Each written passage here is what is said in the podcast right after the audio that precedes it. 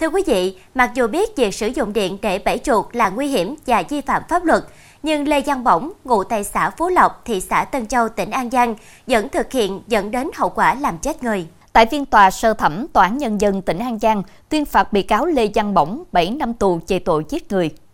Theo cáo trạng tối ngày 30 tháng 5 2023, bỗng mang bình ắc quy cùng bộ biến đổi điện từ một chiều sang điện xoay chiều đến phần đất ruộng trồng lúa của gia đình để bẫy chuột mà không đặt biển báo và không thông báo cho người dân xung quanh biết. Đến khoảng 23 giờ 15 phút cùng ngày, thấy trời đã khuya không có người qua lại nên bỗng đi về nhà ngủ mà vẫn để bẫy chuột hoạt động. Cùng thời điểm này, anh Cao Văn Hoài đã vướng vào bẫy chuột, bị điện giật tử vong.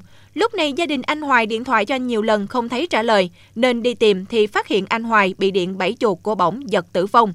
liền truy hô nhờ người dân xung quanh đưa nạn nhân về nhà. Sáng ngày 31 tháng 5, bỗng đến công an xã Phú Lộc đầu thú. Đến ngày 2 tháng 6, bỗng bị khởi tố điều tra.